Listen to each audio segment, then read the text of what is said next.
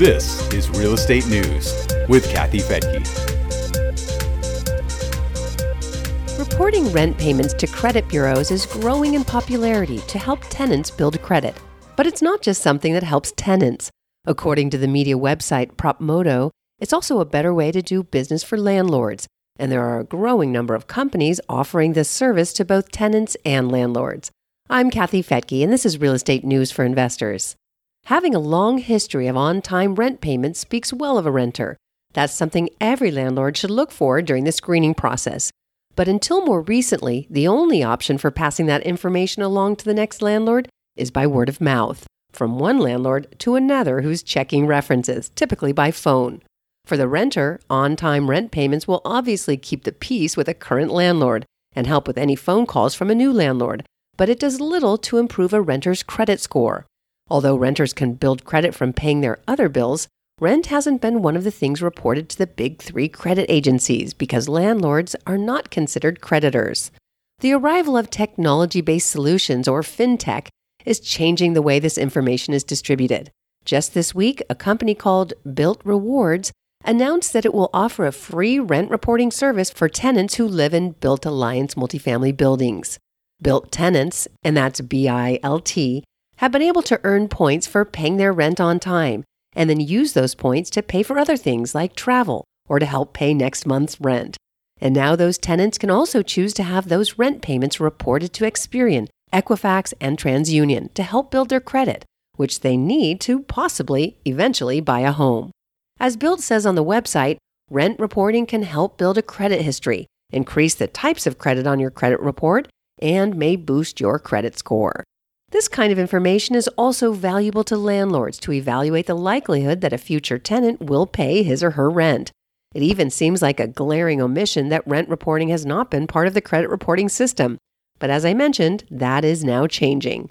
There are a number of companies offering the service. Front Lobby and Rent Ready are two that come to mind, along with the one I previously mentioned, Bilt Rewards.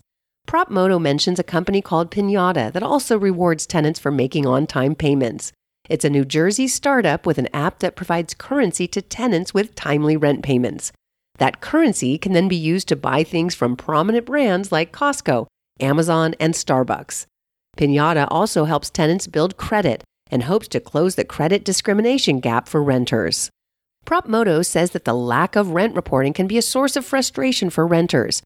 According to a report from Harvard's Joint Center for Housing Studies, Almost 11 million renters spent more than 50% of their income on housing in 2018. That's a huge chunk of a typical renter's income that doesn't build equity and, without contributing to their credit score, provides no additional financial benefit. As reported by Propmodo, Front Lobby says that tenants have seen their credit scores jump more than 40 points in a matter of months. And for landlords, it says they can lower payment delinquencies by 36%. The Propmodo piece calls it a win win for both tenants and landlords because landlords and property management companies can make better screening decisions when they're deciding who to rent to. And it says that offering a report to tenants' rent payments to the credit bureaus is its own incentive to attract tenants. For tenants, it helps them build credit, which they might need if they ever want to become homeowners. Fannie Mae's been using data on rent payments in its underwriting process since last September and Freddie Mac is reportedly looking into it as well. You can check for links in the show notes and the names of those companies I mentioned earlier at newsforinvestors.com. And while you're there, check out my husband's new book, The Wise Investor. It's a book that will not only help ground you and expand your horizons, but it will also teach you about real estate, financial freedom, and discovering your better self. The Kindle book is for sale on Amazon, and the hardcover and audio versions, in his voice, are coming out in August, but you can pre order now.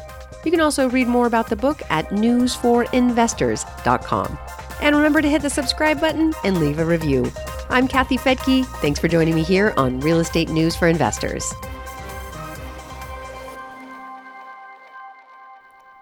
The views and opinions expressed in this podcast are provided for informational purposes only and should not be construed as an offer to buy or sell any securities or to make or consider any investment or course of action.